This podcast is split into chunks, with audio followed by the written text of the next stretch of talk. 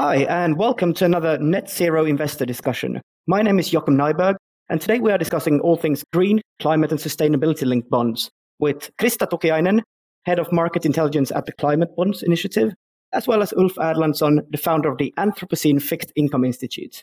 First off, some introductions. So, Krista, could you give me an elevator pitch version of what it is you do? So, the Climate Bonds Initiative is what we call an investor facing not for profit organization, essentially working with the financial services sector and some corporates and countries in the kind of real world economy to try to put some standards and sort of minimum baseline requirements, at least, around the sustainable fixed income space with a focus on bonds. We do this via a number of different work streams. The three kind of top three most important ones being the standard setting activities, policy and advocacy work together with regulators at different parts of the economy, and then finally the market intelligence bit, which I lead. So that's essentially looking at on a daily and weekly basis what is being issued under these different labels, which I'm sure we'll get into in a moment, and how credible they are from predominantly a climate perspective. Great. Over to you, Ulf. Yeah, hi, and thanks for the invitation. Um, so, Ulf Erlandsson, I have a background as a sell side quant analyst as well as uh, as a portfolio manager at one of the Swedish state pension funds in, in credit and SSAs. I am heading something called the Anthropocene Fixed Income Institute, AFII, which is a fairly new organization, nonprofit, looking to have a positive climate impact in fixed income markets. Really, how we do that is writing sort of sell side type of research analysis looking at you know practical ways that people or asset owners can change their portfolios in order to get a better climate alignment. It's a very technical market, and we think there's a clear need for sort of real practical advice on how to do that. So that's the mainstay of our focus. What exactly do we mean when we say green climate bonds, and what are some of the distinctions that are important to keep in mind in what's perhaps a confusing space when it comes to terminology? Yeah, I, I think first uh, we use the distinction labeled bonds, right? So everything that's not plain vanilla bonds but has some sort of other heuristic attached to them. And among those, well, green bonds is the biggest uh, asset class, or it's not an asset class, but that biggest type. And then you have you know, sustainability linked bonds and uh, various other sort of social bonds and transition bonds. But I think you know green bonds has been the leading thing in terms of the types of bonds that are focusing on a certain pool of assets, whereas the sustainability linked bonds, which is more of a new invention, are focusing on on the whole balance sheet of whoever is issuing there. And I think Krista can probably complement that picture. Very good primer. I'll just say to the potentially not so well versed listener or viewer of this discussion that there are those labeled bonds. The money from those raised with those can be earmarked or ring fenced for different kinds of activities. So on the green bond side, we usually mean something environmentally beneficial.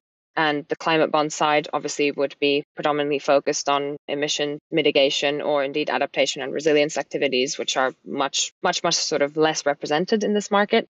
But then we also have other types of labeled bonds, so social bonds and sustainability bonds that focus on these specific outlined use of proceeds, mostly issued by sovereign, sub-sovereign, and sort of agency issuers. So we see a lot of development banks in that space, which is normal given they're already focused on sustainable development activities but also increasingly in recent years, corporates, especially in North America.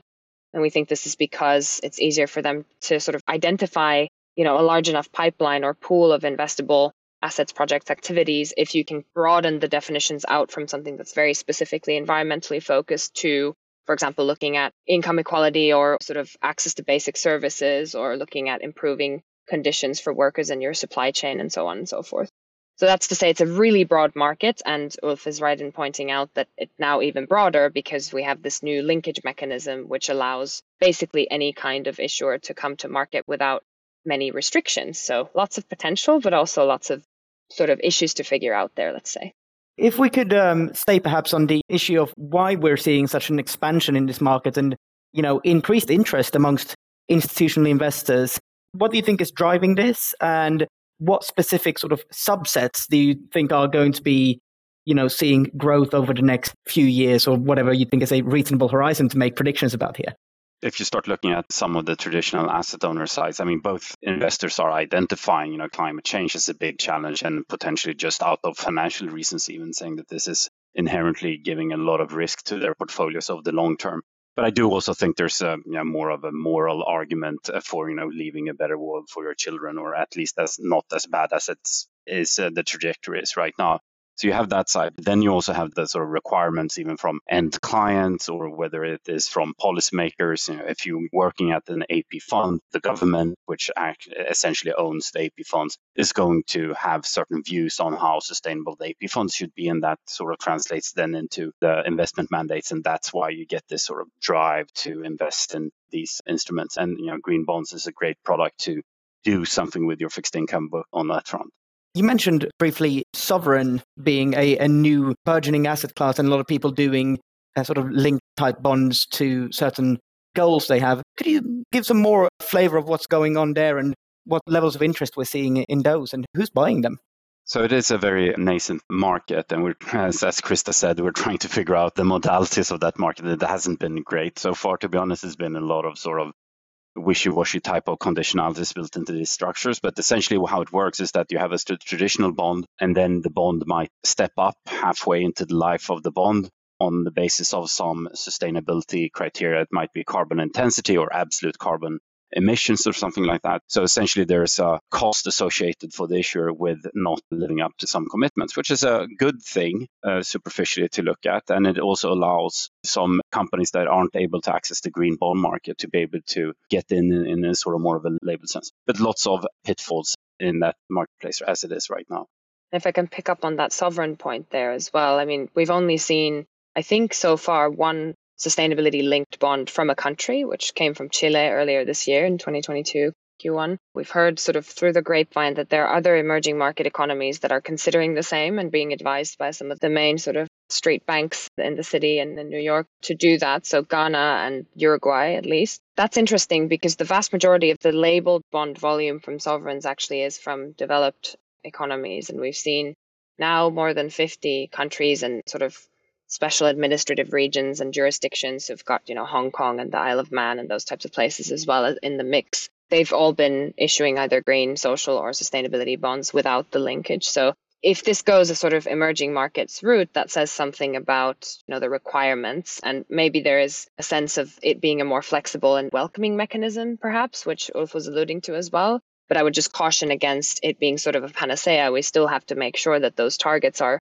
calibrated appropriately and the mechanism of whether it's a penalty or reward is actually financially material to change behavior because otherwise we'll end up inadvertently rewarding issuers for doing nothing at all that is additional in terms of climate or other sustainability considerations. I would think that there's still a role for the use of proceeds bond labeled bond market to sort of keep growing and expanding. We need essentially every country to start issuing sovereign bonds. There's all sorts of demonstration issuance benefits in terms of catalyzing local markets, especially in smaller, more emerging economies, but also in developed markets, like basically places like Germany and the UK want to build a green curve that you can then very easily compare to the conventional debt curve of that country, depending on obviously maturities and everything else, to see, you know, where the pricing benefits might be as well, which becomes very interesting for even the mainstream fixed income investor. Sovereigns, in summary, have a massive role to play.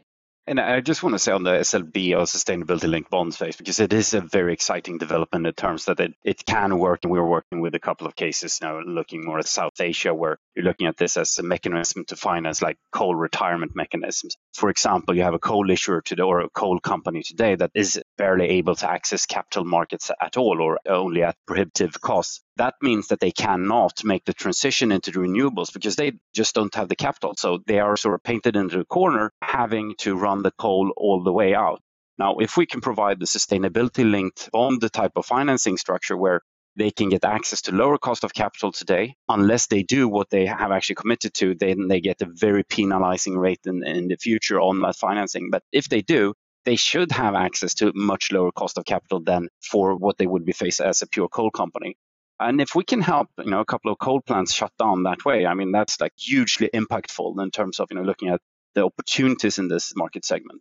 Just to echo that, I think this is the reason that the SLB, as it's sort of colloquially known, very acronym soupy, this whole space, but the SLB market is interesting and exciting because it starts to cross over from just looking at a very you know, narrow set of use of proceeds to actually looking at what strategies, whether it's a company, we've also been in discussions with some of the kind of Southeast Asian nations and their, you know, very state-owned power sectors needing to transition.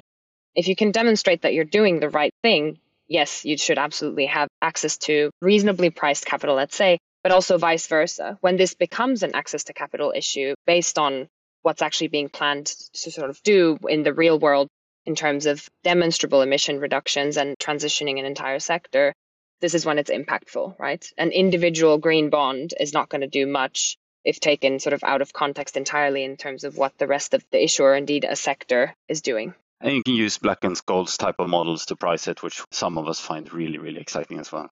Yeah, absolutely, absolutely. Sounds like a really interesting space, but I think one of the words that you've both mentioned quite frequently in your answers has been pitfalls. And one of the uh, big pitfalls that we've certainly been seeing ripple through the markets in the last few weeks has been the issue of greenwashing, bad metrics, bad reporting. How would you say that this applies to the broad space that we're talking about at the moment? And what are some of the things that one should be really looking out for as an investor or as a market participant otherwise? generally I have the perspective that sure we can look at greenwashing and so on, but these are markets, right? I mean, uh, it, you aren't supposed to be a big coastal club where everyone is hugging each other, and you have to realize that about the green bond or you know the labeled bond market as well. It is sort of a, a tug of war between issuers and investors because you know one's gain is another one's loss, and there will be people trying to you know play not by the rules, trying to shoot down the sustainability market because of some mishaps it's like saying that you know we shouldn't have capitalism because of Wirecard. Just isn't one should be too critical about that. However, when it happens, we should you know be really serious about those transgressions. I do think there are two main issues to look for when you're doing this type of analysis. The first is, you know, if you're looking at the type of green bond market where there are ring-fenced assets and so on, you obviously have to check that the money is being used the way that it's supposed to be and that use of proceeds that that's actually is good. It usually is actually, so that's usually robust. The other issue that we tend to well, sometimes we have diverging opinions on that, Chris and I maybe, but it is more on this sort of fungibility of money on balance sheet. So what is the issuer doing? They might be doing something good and green here, but if they at the same time is building the East Africa oil pipeline, maybe you can't define them as a very sort of green issuer anyhow. And looking at that broader perspective, I tend to like to test when I was uh, buying bonds at AP4 would always be when the issuers came and they you know gave the whole spiel about sustainability and so on. It's just like to ask them, what's the worst thing you have on balance sheet? Tell me about it. I want to know everything about it. And some people are aware and try to do that better, and some people are just they don't want to have that discussion. And in the latter case, that's a big red flag for me. So, so as a practical advice, is just ask for the skeletons in the cupboard and see if they actually take them out by way of context, Climate Bonds Initiative collects this sort of security specific data on the sustainable fixed income markets focused on labeled bonds. And I'm sure there are bonds in there that, you know, we're happy with the use of proceeds because as Ulf said, mostly this is, you know, really well structured. Issuers know what they're doing. They have a clear framework. They get somebody externally to review it and give them a sort of seal of approval. And then, you know, our analysts will look at it as well after the fact once it's already priced and so on. The big pitfall in that model has been that it doesn't look at the issuer profile, right? But we needed to do that to start with to make sure that that mechanism of understanding how to structure a credible labeled bond is sort of socialized. You know, we've then managed collectively to build different kinds of ways to classify that credibility via different taxonomies. And, you know, there's a proposed voluntary green bond standard in Europe and all these kind of things that wouldn't, I think, personally have come about without that kind of mindset. But now it is crucial to start digging out the skeletons in the closet. And this is what most of the sort of climate bond mandates that we've seen and that we talk to investors about are built on. So you'll have your, you know, labeled bond universe and some data streams to sort of collect that, but then you'll also do an issuer level screen based off of different kinds of metrics, whether it's ESG ratings in combination with some specific sectors or whatever, and to weed out the stuff that isn't good and isn't moving in the right direction. So this is why I would also call for okay, what's the worst thing that you have right now and what are you going to do about it? And not in the next 32 years to say, oh, yeah, yeah, I have 28 years rather, I have a net zero by 2050 target. Okay, that's great. But what are you doing in the next year, to five, you know, 10? Because those are the planning horizons that most companies and indeed also countries can rely on. Otherwise, we're just stipulating off of something that's very blurry. Well, I think we've got a couple more questions for you. This is going to be a bit of a quick fire round, starting with you, Ulf, on three things to look out for in the coming two to five year horizon, as we've specified that as a workable time frame. What are we expecting to see in this space, and what should you be keeping an eye on? I think you know taxonomies, whether you like them or not, is going to be very important in terms of uh, how a lot of sustainable finance is being structured. It's prone to be accidents happening there, but you know it can be helpful in some ways as well. Another thing which I'm we are looking and writing a lot about right now is integrity of corporate structures or how you look at your portfolios and how you sort of delineate, you know, whether a big oil company when they are issuing debt out of some subsidiary where they have, you know, just a majority but not a full ownership and investors then go buy those special purpose vehicle bonds and turns out that they don't get like the ESG score from the head company and stuff like that. There will be lots of things like that going on. So, you know, you need to track the money the whole time. And it's especially in this public to private context, which still will affect credit markets.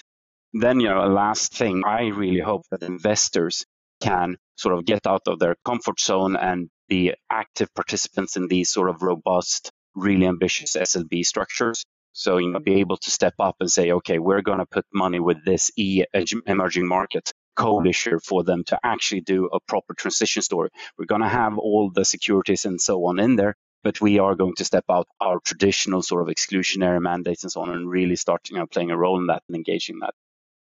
That's a wish more than, you know, whether we are going to see it or not, but let's hope for it. A normative conclusion there. Krista, any reactions to that and then any top three sort of things?